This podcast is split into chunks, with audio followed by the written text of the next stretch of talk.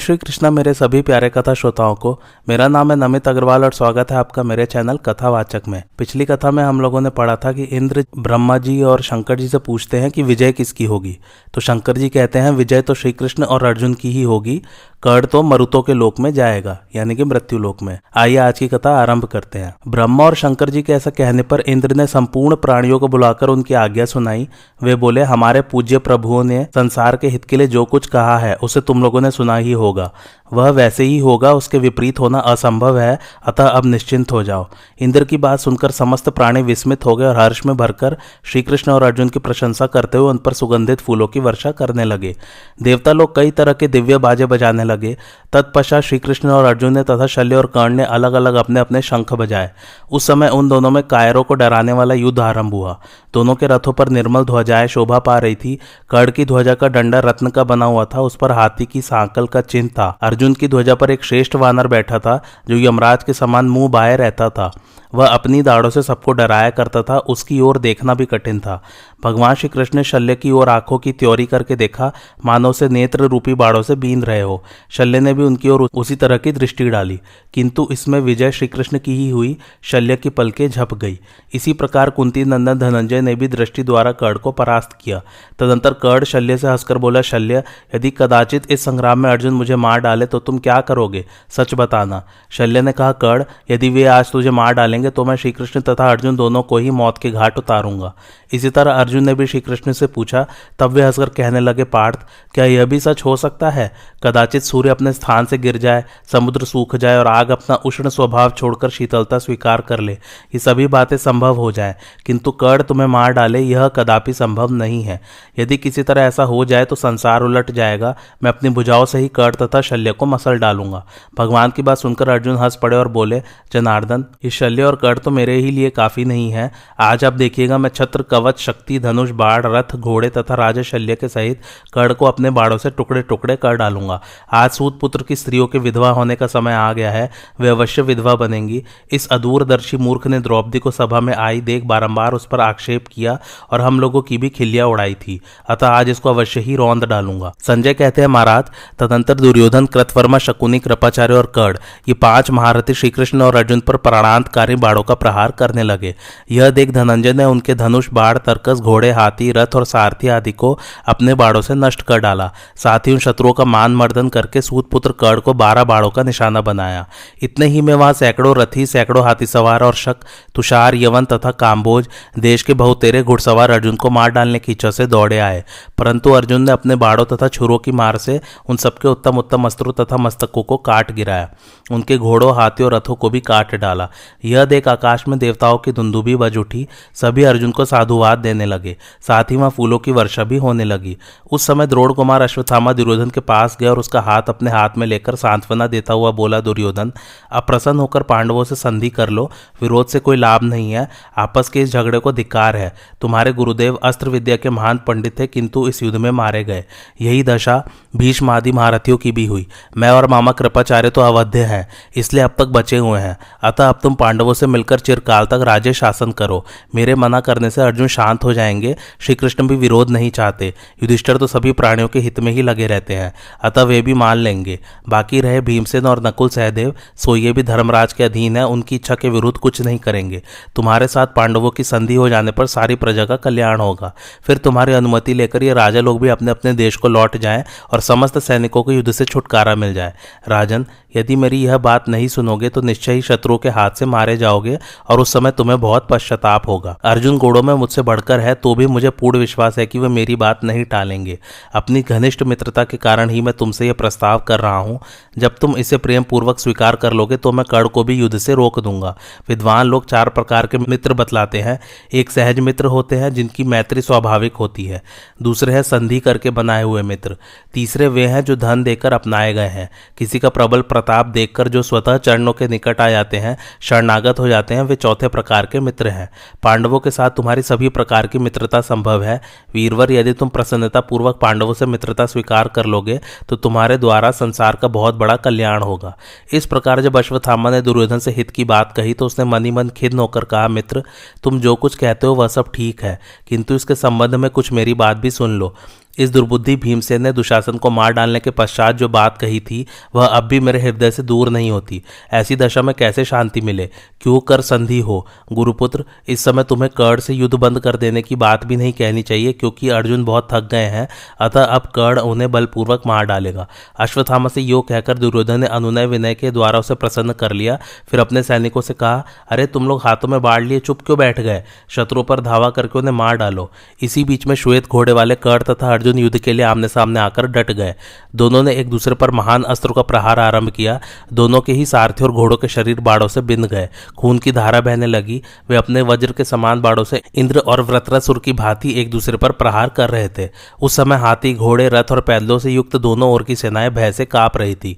इतने ही में कर्ण मत वाले हाथी की भांति अर्जुन को मारने की इच्छा से आगे बढ़ा। यह देख सोमको ने चिल्लाकर कहा, अर्जुन, अब विलंब करना व्यर्थ है। कर्ण सामने है, इसे छेद डालो, इसका मस्तक उड़ा दो। इसी प्रकार हमारे पक्ष के बहुतेरे योद्धा भी कर्ण से कहने लगे, कर्ण, जाओ जाओ, अपने तीखे बाड़ों से अर्जुन को मार डालो। तब पहले कर्ण ने दस बड़े बड़े बाड़ों से अर्जुन को बींद दिया, फिर अर्जुन ने भी तेज की हुई धार वाले दस सहायकों से कर्ण की काख में हँसते हँसते प्रहार किया। अब दोनों एक दूसरे को अपने अपने बाड़ों का निशाना बनाने लगे और हर्ष में भरकर, भयंकर रूप से आक्रमण करने लगे। अर्जुन ने गांडीव धनुष के प्रत्यंचा सुधार कर कर्ण पर नाराज़, नालिक वराकड़ छुर अंजलिक और अर्धचंद्र आदि बाड़ों की झड़ी लगा दी। किंतु अर्जुन जो जो बाढ़ उस पर छोड़ते थे, उसी उसी को वह अपने सहायकों से नष्ट कर डालता था। तदंतर उन्होंने आग्नेयास्त्र का प्रहार किया। इससे पृथ्वी से लेकर आकाश तक आग की ज्वाला फैल गई। योद्धाओं के वस्त्र जलने लगे, वे रण से भाग चले।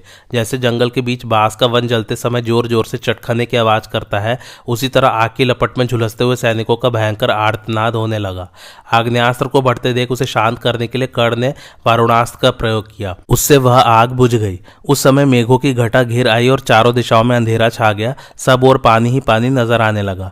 तब अर्जुन ने वायव्यास्त्र से कड़ के छोड़े हुए वारुणास्त्र को शांत कर दिया। बादलों की वह घटा छिन्न भिन्न हो गई।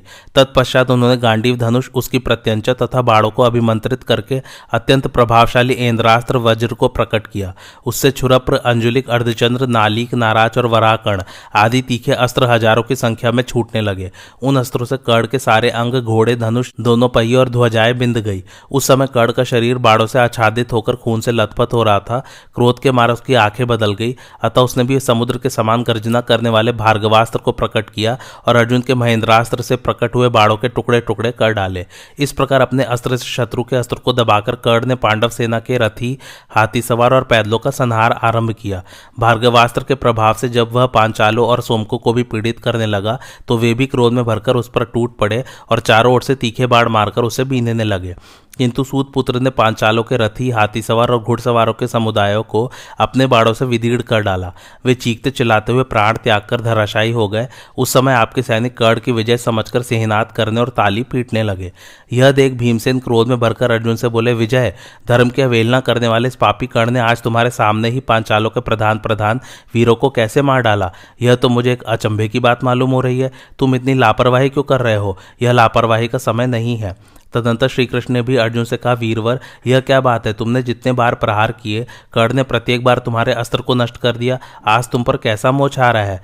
ध्यान नहीं देते कि तुम्हारे शत्रु कौरव कितने हर्ष में भरकर गरज रहे हैं। जिस धैर्य से तुमने प्रत्येक युग में भयंकर राक्षसों को मारा और दम्भोपदम नामक असुरों का विनाश किया, उसी धैर्य से आज कर्ण को भी नष्ट करो। संजय कहते हैं, महाराज भीमसेन तथा श्री कृष्ण के इस प्रकार कहने पर अर्जुन ने सूत पुत्र के वध का विचार किया। साथ ही भूमि पर आने के प्रयोजन पर ध्यान देकर उन्होंने श्री कृष्ण से कहा, भगवान, अब मैं संसार का कल्याण और सूत पुत्र का वध करने के लिए महान, भयंकर अस्त्र प्रकट कर रहा हूँ। इसके लिए आप ब्रह्मा जी, शंकर जी, समस्त देवता तथा संपूर्ण ब्रह्मावेत्ता मुझे आज्ञा दे। भगवान से ऐसा कहकर सव्य साची ने ब्रह्मा जी को नमस्कार किया और जिसका मन ही मन प्रयोग होता है, उस ब्रह्मास्त्र को प्रकट किया। परंतु कर्ण ने अपने बाड़ों की बौछार से उस अस्त्र को नष्ट कर डाला। यह देख भीमसेन क्रोध से तमतमा उठे। उन्होंने सत्य प्रतिज्ञा अर्जुन से कहा, सव्य साचिन सब लोग जानते हैं कि तुम परम उत्तम ब्रह्मास्त्र के ज्ञाता हो, इसलिए अब और किसी अस्त्र का संधान करो। यह सुनकर अर्जुन ने दूसरे अस्त्र को धनुष पर रखा, फिर तो उससे प्रज्वलित बाड़ों की वर्षा होने लगी। लगी जिससे चारों दिशाएँ आच्छादित हो गई। कोना कोना भर गया, केवल बाढ़ ही नहीं, उससे भयंकर त्रिशूल, फरसे चक्र और नाराज़ आदि अस्त्र भी सैकड़ों की संख्या में निकलकर सब और खड़े हुए योद्धाओं के प्राण लेने लगे। किसी का सिर कटकर गिरा तो कोई यो ही भय के मारे गिर पड़ा। कोई दूसरे को गिरता देख स्वयं वहाँ से चंपत हो गया। किसी की दाहिनी भाग कटी तो किसी की बाई। इस प्रकार किरीटधारी अर्जुन ने शत्रु पक्ष के मुख्य मुख्य योद्धाओं का संहार कर डाला। दूसरी ओर से कर्ण ने भी अर्जुन पर हज़ारों बाड़ों की वर्षा की। फिर भीमसेन, श्रीकृष्ण और अर्जुन को तीन तीन बाड़ों से बीनकर उसने बड़े ज़ोर से गर्जना की। तब अर्जुन ने पुनः अठारह बाढ़ चलाए, उनमें से एक बाढ़ के द्वारा उन्होंने कड़ की ध्वजा छेद डाली, चार बाड़ों से राजा शल्य को और तीन से कड़ को घायल किया। शेष दस बाड़ों का प्रहार राजकुमार सभापति पर हुआ। दो बाड़ों से राजकुमार के ध्वजा और धनुष कट गए, पाँच से घोड़े और सारथी मारे गए, फिर दो से उनकी दोनों भुजाएँ कटे और एक से मस्तक उड़ा दिया गया। इस प्रकार मृत्यु को प्राप्त होकर वह राजकुमार रथ से नीचे गिर पड़ा। इसके बाद अर्जुन ने पुनः तीन, आठ, दो, चार और दस बाड़ों से कड़ को बींद डाला। फिर अस्त्र शस्त्रों सहित चार सौ हाथी सवारों 800 सौ रथियों एक हज़ार घुड़सवारों तथा आठ हज़ार पैदल सिपाहियों को मौत के घाट उतार दिया। यही नहीं, उन्होंने बाड़ों से कड़ को उसके सारथी रथ घोड़े और ध्वजा सहित ढक दिया। अब वह दिखाई नहीं पड़ता था। तदंतर उन्होंने कौरवों को अपने बाड़ों का निशाना बनाया। उनकी मार खाकर कौरव चिल्लाते हुए कर्ण के पास आए और कहने लगे, कर्ण, तुम शीघ्र ही बाड़ों की वर्षा करके पांडुपुत्र अर्जुन को मार डालो, नहीं तो यह पहले कौरवों को ही समाप्त कर देना चाहता है। उनकी प्रेरणा से कर्ण ने पूरी शक्ति लगाकर लगातार बहुत से बाड़ों की वर्षा की। इससे पांडव और पांचाल सैनिकों का नाश होने लगा। कर्ण और अर्जुन दोनों ही अस्त्र विद्या के ज्ञाता थे, इसलिए बड़े बड़े अस्त्रों का प्रयोग करके वे अपने अपने शत्रुओं की सेना का संहार करने लगे। इतने ही में राजा युधिष्ठर मंत्र तथा औषधियों के बल से पूर्ण स्वस्थ होकर कर्ण और अर्जुन का युद्ध देखने के लिए वहाँ आए। हितैषी वैद्यों ने उनके शरीर से बाढ़ निकालकर घाव अच्छा कर दिया था। धर्मराज को संग्राम भूमि में उपस्थित देख सबको बड़ी प्रसन्नता हुई। उस समय सूतपुत्र कर्ण ने अर्जुन को क्षुद्रक नाम वाले सौ बाढ़ मारे। फिर श्रीकृष्ण को साठ बाढ़ों से बीनकर अर्जुन को भी आठ बाढ़ों से घायल किया। साथ ही भीमसेन पर भी उसने हज़ारों बाढ़ों का प्रहार किया। तब पांडव और सोमक वीर कर्ण को तेज किए हुए बाढ़ों से आच्छादित करने लगे। किंतु उसने अनेकों बाढ़ मारकर उन योद्धाओं का आगे बढ़ने से रोक दिया और अपने अस्त्रों से उनके अस्त्रों को नष्ट करके रथ घोड़े तथा हाथियों का भी संहार कर डाला। अब तो आपके योद्धा यह समझ कि कर्ण की विजय हो गई, ताली पीटने और सिहनात करने लगे। इसी समय अर्जुन ने हँसते हँसते दस बाड़ों से राजा शल्य के कवच को बींद डाला, फिर बारह तथा सात बाढ़ मारकर कर्ण को भी घायल कर दिया।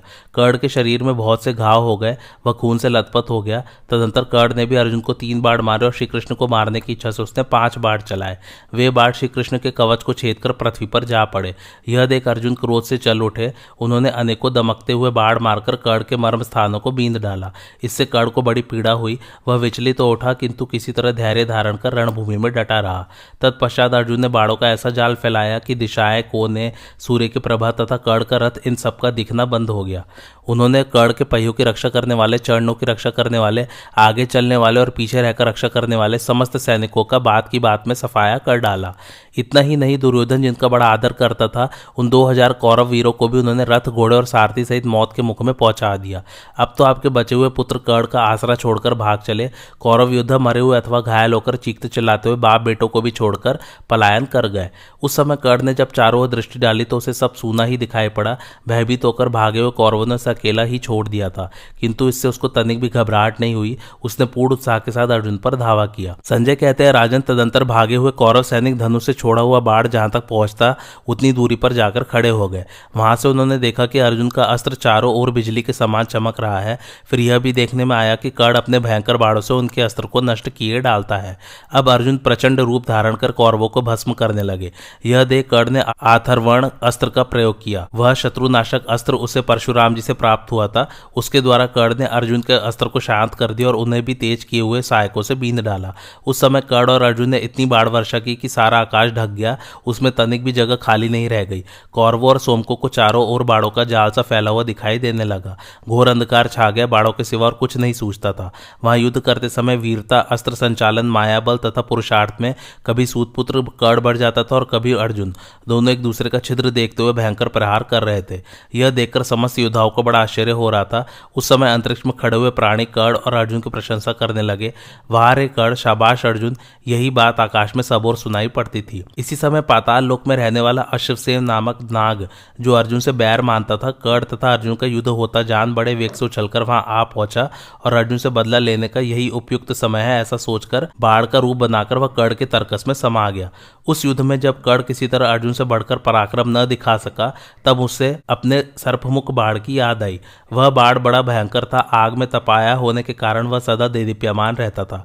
कर्ण ने अर्जुन को ही मारने के लिए उसे बड़े यत्न से और बहुत दिनों से सुरक्षित रखा था। वह नित्य उसकी पूजा करता और सोने के तर्कस में चंदन के चूड़ के अंदर उसे रखता था। उसी बाढ़ को उसे धनुष पर चढ़ाया और अर्जुन की ओर ताक कर निशाना ठीक किया। परंतु उस बाढ़ के धोखे में अश्वसेन नामक नाग धनुष पर चढ़ चुका था। यह देख इंद्रिय आदि लोकपाल हाय हाय करने लगे। उस समय मद्रराज शल्य ने जब उस भयंकर बाढ़ को धनुष पर चढ़ा हुआ देखा तो कहा, कर्ण, तुम्हारे यह बाढ़ शत्रु के कंठ में नहीं लगेगा। जरा सोच विचार कर फिर से निशाना ठीक करो, जिससे यह मस्तक काट सके। यह सुनकर कर्ण की आँखें क्रोध से उदीप्त होटी वह शल्य से कहने लगा, मद्रराज, कर्ण दो बार निशाना नहीं साधता। मेरे जैसे वीर कपट पूर्वक युद्ध नहीं करते। यह कहकर कर्ण ने जिसकी वर्षों से पूजा की थी, उस उस बाढ़ को शत्रु की ओर छोड़ दिया और उनका तिरस्कार करते हुए उच्च स्वर से कहा, अर्जुन, अब तू मारा गया। कर्ण के धनुष से छूटा हुआ वह बाढ़ अंतरिक्ष में पहुँचते ही प्रज्वलित तो उठा।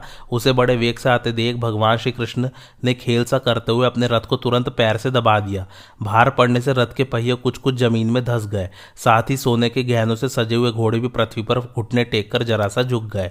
भगवान का यह कौशल देख आकाश में उनकी प्रशंसा से भरी हुई दिव्य वाणी सुनाई देने लगी। फूलों की वर्षा होने लगी। कर्ण का छोड़ा हुआ वह बाढ़ रथ नीचा हो जाने के कारण अर्जुन के कंठ में न लगकर मुकुट में लगा। वह मस्तक से नीचे जा पड़ा। अर्जुन का वह मुकुट पृथ्वी, अंतरिक्ष, स्वर्ग और वरुण लोक में भी विख्यात था। सूर्य, चंद्रमा और अग्नि की प्रभा के समान उसकी चमक थी। साक्षात ब्रह्मा जी ने बड़े प्रयत्न और तपस्या से उसको इंद्र के लिए तैयार किया था। उससे बड़ी मीठी सुगंध फैलती रहती थी। अर्जुन ने दैत्यों को मारने की इच्छा से जब रण यात्रा की थी, उस समय इंद्र ने प्रसन्न होकर उन्हें अपने हाथ से यह मुकुट पहनाया था। वही मुकुट कर्ण के साथ युद्ध करते समय सर्प की विषाग्नि से जीड़ होकर जलता हुआ ज़मीन पर जा गिरा। इससे अर्जुन को तनिक भी घबराहट नहीं हुई। वे अपने सिर के बालों पर सफ़ेद साफा बांधकर धैर्यपूर्वक डटे रहे। उस समय वे मौत के मुख से बचे थे, क्योंकि सर्पमुख बाढ़ के रूप में अर्जुन के साथ बैर रखने वाला तक्षक का पुत्र था। किरीट पर आघात करके वह पुनः तर्कस में घुसना ही चाहता था, किंतु कर्ण ने उसे देख लिया। कर्ण के पूछने पर वह कहने लगा, कर्ण, तुमने अच्छी तरह सोच विचार कर बाढ़ नहीं छोड़ा था, इसलिए मैं अर्जुन का मस्तक न उड़ा सका। अब जरा निशाना साध कर चलाओ, फिर मैं अपने और तुम्हारे शत्रु का सिर अभी काट डालता हूँ। कर्ण ने पूछा, तुम कौन हो? नाग ने उत्तर दिया, मैं नाग हूँ। अर्जुन ने खांडा वन में मेरी माता का वध करके बहुत बड़ा अपराध किया है। इसके कारण मेरी उससे दुश्मनी हो गई है। यदि स्वयं वज्रधारी इंद्र उसकी रक्षा करने आए तो भी उसे यमराज के घर जाना पड़ेगा। कर्ण बोला, नाग, आज कर्ण दूसरे के बल का आश्रय लेकर विजय पाना नहीं चाहता। यदि तुम्हारा संधान करने से मैं सैकड़ों अर्जुनों को मार सकूँ तो भी मैं एक बाढ़ को दो बार संधान नहीं कर सकता। मेरे पास सर बाढ़ है, उत्तम प्रयत्न है और मन में रोष भी है। इन सबके द्वारा मैं स्वयं ही अर्जुन को मार डालूँगा। तुम प्रसन्नता पूर्वक लौट जाओ। कर्ण की यह बात नागराज से नहीं सही गई। वह स्वयं ही अर्जुन का वध करने के लिए अपना भयंकर रूप प्रकट करके उनकी ओर दौड़ा। यह देख श्री कृष्ण ने अर्जुन से कहा, यह महान सर्प तुम्हारा दुश्मन है, इसे मार डालो। अर्जुन ने पूछा, यह कौन है? भगवान ने कहा, खांडव वन में जब तुम अग्निदेव को तृप्त कर रहे थे, उस समय इसकी माता ने पुत्र का प्राण बचाने के लिए इसे निगल लिया था। इस प्रकार माँ के पेट में अपने शरीर को छिपाकर जब यह उसके साथ ही आकाश में उड़ रहा था, उसी समय तुमने दोनों को एक रूप मानकर केवल इसकी माता को मार डाला था। उसी बैर को याद करके आज ये तुम्हारी ओर आ रहा है। तब अर्जुन ने आकाश में तिरछी गति से उड़ते हुए उस नाग को तेज किए हुए छह बाढ़ मारे। बाढ़ों के प्रहार से उसके शरीर के टुकड़े टुकड़े हो गए और वह ज़मीन पर गिर पड़ा। उसके मारे जाने के बाद भगवान ने पृथ्वी में धसे हुए रथ को अपनी दोनों भुजाओं से ऊपर निकाला। उस समय कर्ण ने श्रीकृष्ण को बारह तथा अर्जुन को नब्बे बाढ़ों से घायल कर दिया। फिर एक भयंकर बाढ़ से अर्जुन को बींद करके वह बड़े ज़ोर से गरजने और हंसने लगा। संजय कहते हैं, महाराज, कर्ण ने हंसकर जो अपनी प्रसन्नता प्रकट की थी, वह अर्जुन से नहीं सही गई। उन्होंने सैकड़ों बाढ़ मारकर उसके मर्म स्थानों को बींद डाला। फिर कालदंड के समान नब्बे सहायकों से उसको घायल किया। इन प्रहारों के कारण कर्ण के शरीर में बहुत से घाव हो गए और उसे बड़ी वेदना होने लगी। उसके मस्तक पर एक सुंदर मुकुट था, जिसमें उत्तम उत्तम मड़ी हीरे और सोमर जड़े हुए थे। कानों में सुंदर कुंडल शोभा पा रहे थे। अर्जुन के बाड़ों की चोट खाकर कर्ण का वह मुकुट कुंडलों के साथ ही ज़मीन पर जा पड़ा। उसने जो कवच पहन रखा था, वह भी बड़ा कीमती और चमकीला था। उस कवच को कारीगरों ने बहुत दिनों में बनाया था, परंतु अर्जुन ने एक ही क्षण में बाढ़ मारकर उसके टुकड़े टुकड़े कर डाले। इसके बाद तेज किए हुए चार बाढ़ मारकर उन्होंने उसे और भी घायल कर दिया। शत्रु का बारंबार प्रहार खोने से कर्ण को बड़ी पीड़ा हुई। अर्जुन में कार्यकुशलता उद्योग और बल सभी कुछ था। इनके सहारे वे अपने धनुष से तेज किए हुए बाड़ों की वर्षा करके कड़ के मर्म स्थानों को छेदने लगे। फिर उन्होंने उसकी छाती में यमदंड के समान नौ बाढ़ मारे। इस प्रकार चोट पर चोट खाकर कड़ अत्यंत आहत हो गया। उसकी मुट्ठी खुल गई, धनुष और तरकस गिर पड़े और वह रथ पर ही गिरकर बेहोश हो गया। अर्जुन श्रेष्ठ थे और श्रेष्ठ पुरुषों के व्रत का पालन करते थे। उन्होंने जब कड़ को संकट में पड़ा देखा तो उस समय उसे मारने का विचार छोड़ दिया। यह देख भगवान श्री कृष्ण सहसा बोल उठे, पांडुनंदन, यह लापरवाही कैसी? बुद्धिमान पुरुष संकट में पड़े शत्रु को मारकर धर्म और यश प्राप्त करते हैं। तुम भी इसका नाश करने के लिए शीघ्रता करो। यदि यह पहले के ही समान शक्तिशाली हो जाएगा तो फिर तुम पर आक्रमण करेगा। तब अर्जुन ने बहुत अच्छा भगवान, ऐसा ही करूँगा, यो कहकर श्रीकृष्ण का सम्मान किया और शीघ्र ही उत्तम बाड़ों से कड़ को बींदना आरंभ किया। उन्होंने वत्सदंत नाम वाले सायकों से कड़ को उसके रथ और घोड़ों से ही ढक दिया और पूरी शक्ति लगाकर चारों दिशाओं को बाड़ों से आच्छादित कर दिया। तदंतर कड़ को जब चेत हुआ तो उसने धैर्य धारण करके अर्जुन को दस और श्री कृष्ण को छह बाड़ों से बींद डाला। अब अर्जुन ने कड़ पर एक भयंकर बाढ़ छोड़ने का विचार किया। इधर उसके वध का समय भी आ पहुँचा था। उस समय काल ने अदृश्य रहकर कड़ को ब्राह्मण के कोपवश दिए हुए शाप की याद दिला दी और उसके वध की सूचना देते हुए कहा, अब पृथ्वी तुम्हारे पहिए को निगलना ही चाहती है। इसी समय परशुराम जी के द्वारा मिले हुए ब्राह्मण अस्त्र की याद उसके मन से जाती रही। उधर पृथ्वी ब्राह्मण के शाप के अनुसार उसके बाएँ पहिए को निकलने लगी। रथ डगमग हुआ और एक पहिया ज़मीन में धस गया। इस प्रकार जब पहिया फंसा, परशुराम जी का दिया हुआ अस्त्र भूल गया और घोर सर्पमुख बाढ़ भी कट गया, तब कड़ बहुत घबराया। वह एक साथ इतने संकटों को न सह सकने के कारण विषाद में डूब गया और हाथ हिला हिलाकर धर्म की निंदा करने लगा। धर्मवेत्ता लोग सदा कहा करते थे कि धर्म अवश्य ही मनुष्य की रक्षा करता है। मैं भी शास्त्र में जैसा सुना गया है और जैसी अपनी शक्ति है, उसके अनुसार धर्म पालन के लिए सदा ही प्रयत्न करता रहा हूँ। किंतु आज वह भी मुझे मार ही रहा है, बचाता नहीं। इसलिए मेरी समझ में तो यही बात आती है कि धर्म भी अपने भक्तों की सदा रक्षा नहीं करता। जब कड़ ये बातें कह रहा था, उस समय उसके घोड़े और सारथी लड़खड़ा रहे थे। वह स्वयं भी अर्जुन के बाड़ों की मार से विचलित हो उठा था। मर्म स्थानों में चोट लगने से वह शिथिल हो गया था। काम करने की शक्ति नहीं रह गई थी। अतः रह रहकर धर्म की निंदा ही करता था। इसके बाद उसने कृष्ण के हाथ में तीन और अर्जुन के सात भयंकर बाढ़ मारे। तब अर्जुन ने भी कड़ पर वज्र के समान भयंकर सत्रह बाढ़ों का प्रहार किया। वे उसके शरीर को छेदते हुए पृथ्वी पर जा पड़े। उस प्रहार से कड़ काप उठा, किंतु बलपूर्वक अपने शरीर को स्थिर रखकर उसने ब्रह्मास्त्र प्रकट किया। यह देख अर्जुन ने भी अपने बाड़ों को अभिमंत्रित करके कड़ पर उनकी वर्षा आरंभ कर दी। किंतु महारथी कड़ के सामने आते ही अर्जुन के बाड़ों को नष्ट कर डाला। तब भगवान श्री कृष्ण ने कहा, पार्थ राधा नंदन कड़ तुम्हारे बाड़ों को नष्ट किए डालता है। अतः तो अब तुम किसी उत्तम अस्त्र का प्रयोग करो। यह सुनकर अर्जुन सावधान हो गए उन्होंने मंत्र पढ़कर अपने धनुष पर ब्रह्मास्त्र को चढ़ाया और बाड़ों से समस्त दिशाओं को आच्छादित करके कड़ को मारना आरंभ किया। तब कर्ण ने तेज किए हुए बाड़ों से उनके धनुष की डोरी काट दी। अर्जुन ने दूसरी डोरी चढ़ाई, किंतु कर्ण ने उसे भी काट दिया।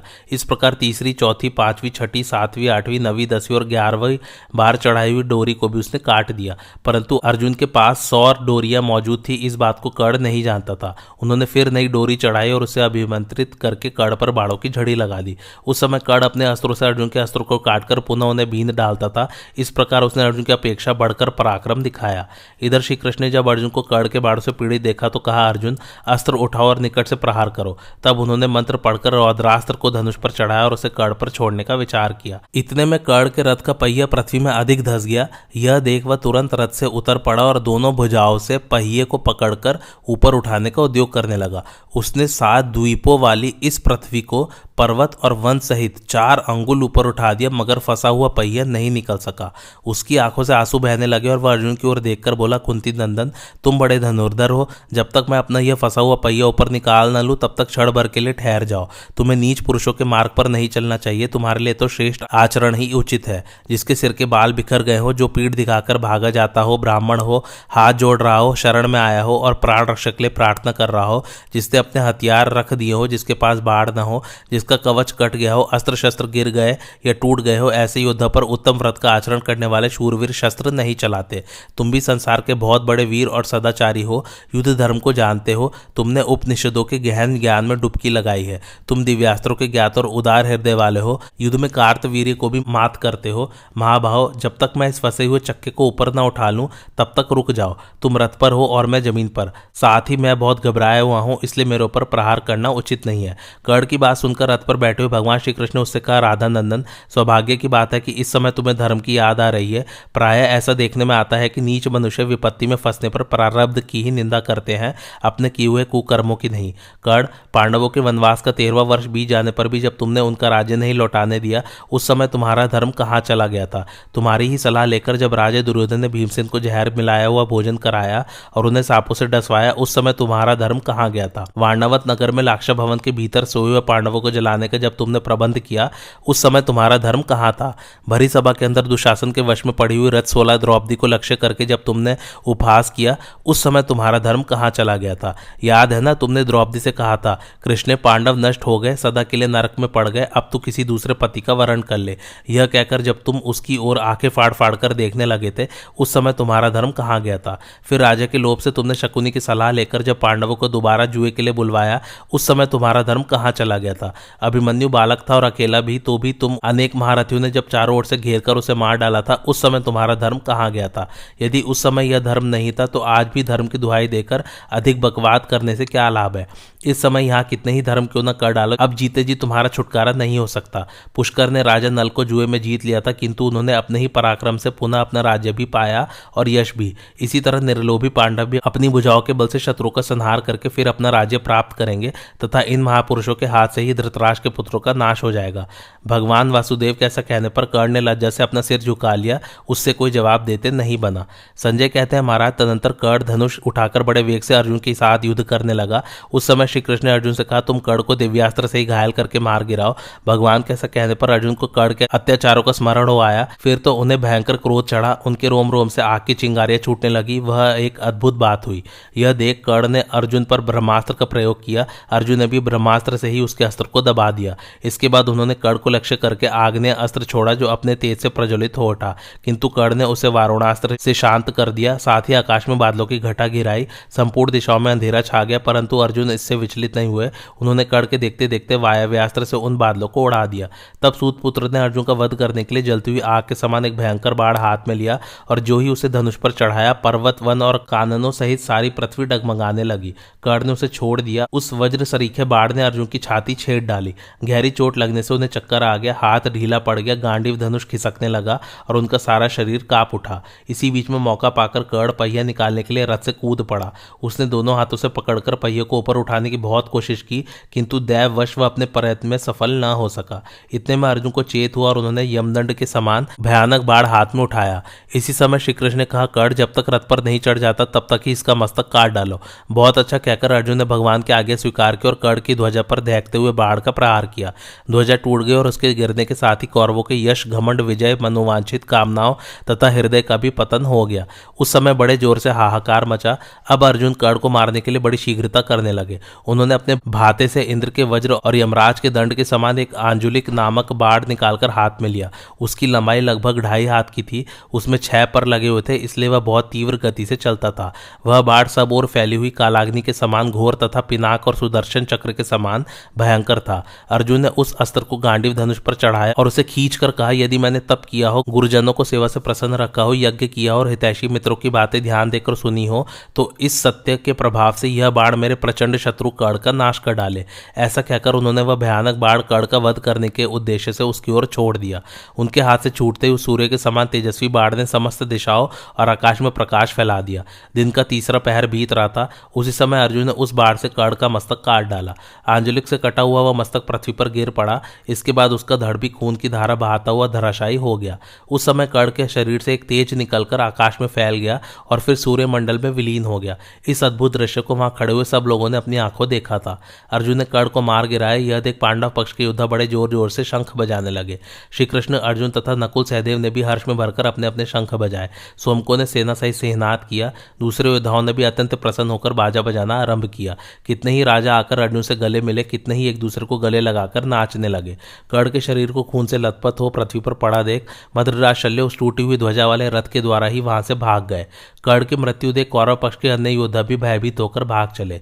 उस समय दुर्योधन की आँखों में आँसू भर आए। वह बारंबार उच्छवास लेने लगा। दोनों पक्ष के योद्धा कर्ण की लाश देखने के लिए उसे घेर कर खड़े हो गए। कोई प्रसन्नता, कोई भयभीत। किसी के चेहरे पर विषाद की छाया थी तो कोई आश्चर्य में ही डूबा हुआ था। सारांश यह कि जिनकी जैसी प्रकृति थी, वे उसी प्रकार हर्ष या शोक में मग्न हो रहे थे। कर्ण के मरने पर भीम ने भयंकर सिहनाद करके पृथ्वी और आकाश को कपा दिया। वे धृतराज के पुत्रों को डराते हुए ताल ठोककर नाचने कूदने लगे। सोमक संजय तथा दूसरे छत्र भी अत्यंत हर्ष में भरकर एक दूसरे को छाती से लगाते हुए शंखनाद करने लगे। उस समय मद्राज शल्य का चित्त ठिकाने नहीं था। वे दुर्योधन के पास पहुंचकर आँसू बहाते हुए बड़े दुख के साथ बोले, राजन, तुम्हारी सेना के हाथी, घोड़े, रथ और योद्धा नष्ट भ्रष्ट हो गए। मानो उन पर यमराज का आधिपत्य हो गया है। आज कर्ण और अर्जुन में जैसा युद्ध हुआ, वैसा पहले कभी नहीं हुआ था। कर्ण ने चढ़ाई करके श्रीकृष्ण अर्जुन तथा अन्य शत्रु को प्राय काबू में कर लिया था, किंतु कुछ फल नहीं हुआ। निश्चय ही दैव पांडवों के अधीन होकर काम कर रहा है, वह उनकी तो रक्षा करता है और हमारा नाश। यही कारण है कि तुम्हारे अर्थ की सिद्धि के लिए प्रयत्न करने वाले सभी वीर शत्रुओं के हाथ से बलपूर्वक मारे गए। तुम्हारी सेना के प्रमुख योद्धा इंद्र, यम और कुबेर के समान प्रभावशाली थे। उनमें पराक्रम, शौर्य, बल, तेज तथा और भी बहुत से उत्तम गुण मौजूद थे। वे एक प्रकार से अवध्य थे तो भी उन्हें पांडव योद्धाओं ने रण में मार डाला। अतः भारत, तुम सोच न करो यह सब प्रारब्ध का खेल है, सबको सदा ही सिद्धि नहीं मिलती। ऐसा जानकर धैर्य धारण करो। मद्रराज की बातें सुनकर और मन ही मन अपने अन्यायों का भी स्मरण करके दुर्योधन बहुत उदास हो गया। उसकी बुद्धि कुछ भी काम नहीं देती थी। दुख से अत्यंत पीड़ित होकर वह बारंबार लंबी साँसें भरने लगा। संजय कहते हैं महाराज, उस समय कौरव सैनिक भीमसेन के भय से व्याकुल होकर भाग रहे थे। उनकी यह अवस्था देख दुर्योधन हाहाकार करके उठा और अपने सारथी से बोला, सूत, तुम धीरे धीरे घोड़ों को आगे बढ़ाओ। जब हाथ में धनुष लेकर मैं अपनी संपूर्ण सेना के पीछे खड़ा रहूँगा, उस समय अर्जुन मुझे परास्त नहीं कर सकते। यदि वे मुझसे लड़ने आएँगे तो निसंदेह उन्हें मार डालूँगा। आज मैं अर्जुन श्रीकृष्ण तथा घमंडी भीमसेन को बचे कुछ अन्य शत्रु के साथ मौत की घाट उतारकर कड़ के रड़ से मुक्त होऊँगा। दुर्योधन की यह शूरवीरों की योग्य बात सुनकर सारथी ने घोड़ों को धीरे धीरे आगे बढ़ाया। आपकी ओर से युद्ध के लिए पच्चीस हज़ार पैदल खड़े थे। उन्हें भीमसेन और दृश्यदुम ने अपनी चतुरंगिड़ी सेना से घेर लिया और बाड़ों से मारना आरंभ किया। वे भी भीम और दृश्यदुम का डटकर मुकाबला करने लगे। उस समय भीमसेन क्रोध में भरकर हाथ में गदा लिए रथ से उतर पड़े और उन सबके साथ युद्ध करने लगे। भीमसेन युद्ध धर्म का पालन करने वाले थे, इसलिए स्वयं रथ पर बैठकर उन्होंने उन पैदलों के साथ युद्ध नहीं किया। उन्हें अपने बाहुबल का पूरा भरोसा था। गदा हाथ में लिए बास की तरफ़ विचरते हुए महाबली भीम ने आपके पच्चीसों हज़ार योद्धाओं को मार गिराया। एक ओर से अर्जुन ने रथियों की सेना पर धावा किया, दूसरी ओर नकुल सहदेव तथा सात्यकी ये तीनों मिलकर दुर्योधन की सेना का संहार करते हुए शकुनी के ऊपर जा चढ़े। शकुनी के बहुत से घुड़सवारों को अपने तीखे बाड़ों से मारकर वे उसकी ओर भी दौड़े। फिर तो उनमें भयंकर युद्ध होने लगा। उधर अर्जुन को आते देख आपकी योद्धा भय के मारे भागने लगे। बहुतों के रथ टूट गए। बहुत से साइको की मार से अत्यंत घायल हो गए। इस प्रकार अर्जुन के भी हाथ से मारे जाकर पच्चीस हज़ार योद्धा काल के गाल में समा गए। इधर दृश्यदुम के डर से आपके सैनिकों में भगदड़ पड़ गई। चेकितान, शिखंडी और द्रौपदी के पुत्र आपकी बड़ी भारी सेना का संहार करके शंख बजाने लगे। उन्होंने आपके भागते हुए सैनिकों का भी पीछा किया। इसके बाद अर्जुन ने पुनः रथ सेना पर चढ़ाई की और अपने विश्वविख्यात गांडीव धनुष के टंकार करते हुए उन्होंने सहसा सबको बाड़ों से ढक दिया। पृथ्वी से धूल उठी और चारों ओर घना अंधकार छा गया।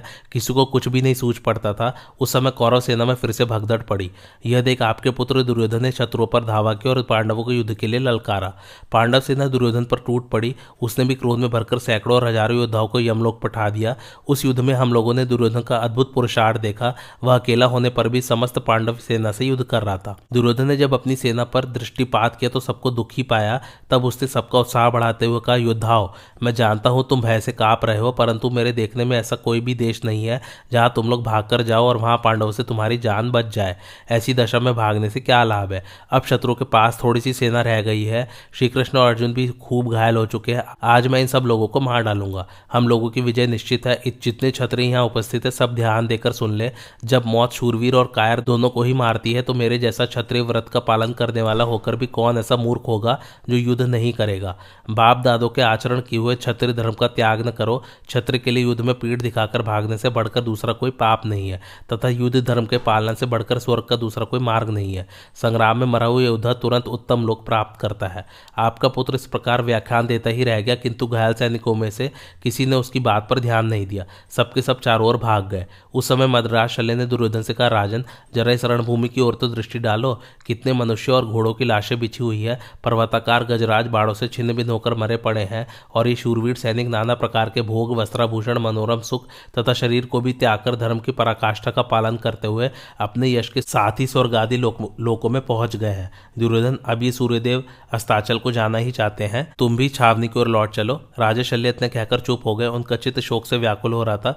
उधर दुर्योधन की भी बड़ी दयनीय अवस्था थी। वह आर्त होकर हा कड़ हा कड़ पुकार रहा था। उसकी आँखों से आँसू की धारा बह रही थी। अश्वत्थामा तथा दूसरे दूसरे राजा लोग आकर उसे बारंबार धीरज बंधाते और रक्त से भीगी हुई रणभूमि को देखते हुए छावनी की ओर लौट जाते थे।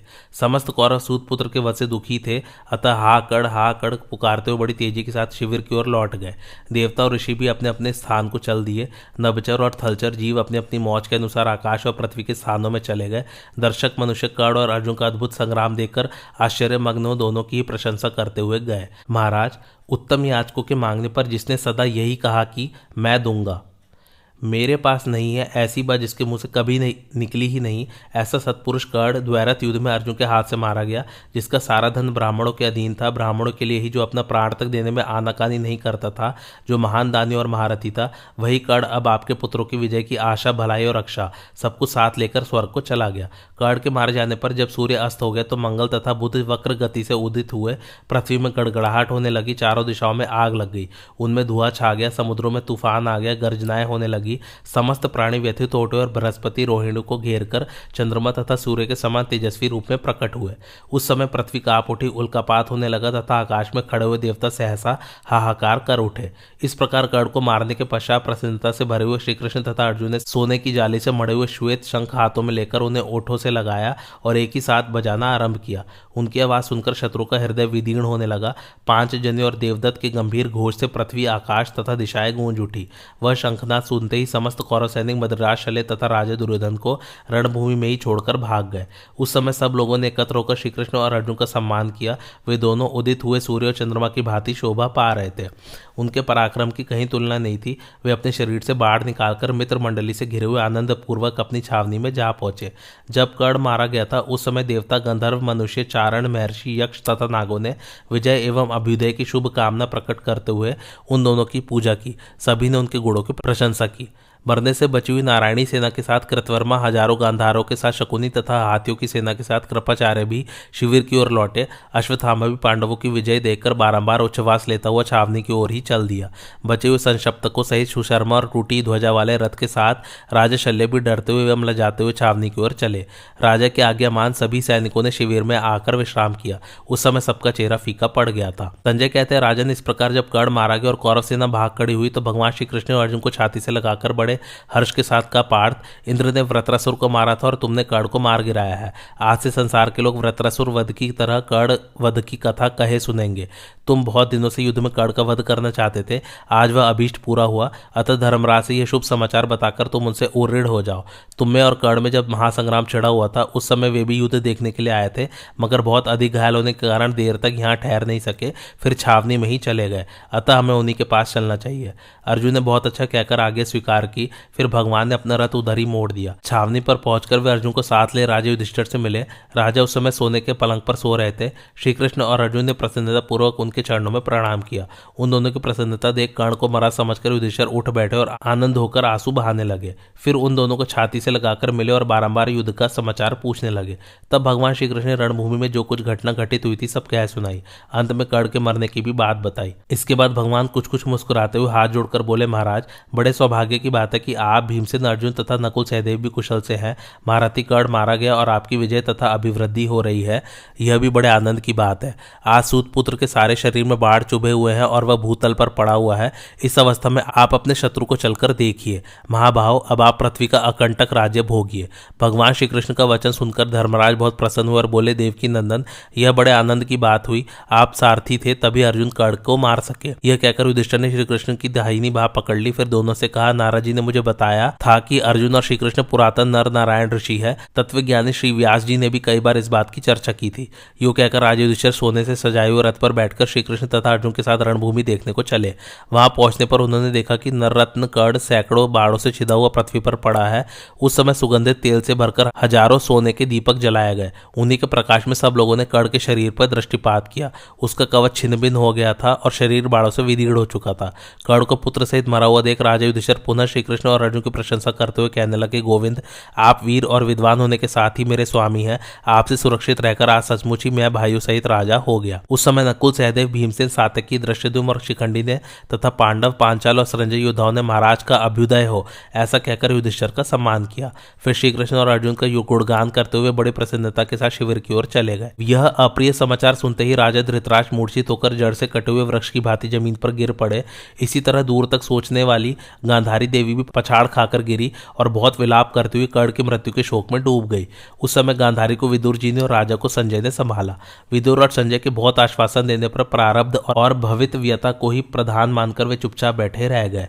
जो मनुष्य कर्ण और अर्जुन के इस युद्ध यज्ञ का स्वाध्याय करता है अथवा इसे सुनता है, उसे विधिवत किए हुए यज्ञ का फल प्राप्त होता है। सनातन भगवान विष्णु यज्ञ स्वरूप है, अग्नि, वायु, चंद्रमा और सूर्य भी यज्ञ के ही रूप है। अतः जो मनुष्य दोष दृष्टि का त्याग करके इस युद्ध यज्ञ का वर्णन सुनता या पढ़ता है, वह समस्त लोकों में पहुँच सकने वाला और सुखी होता है तथा उसके ऊपर भगवान विष्णु, ब्रह्मा तथा शंकर जी संतुष्ट होते हैं।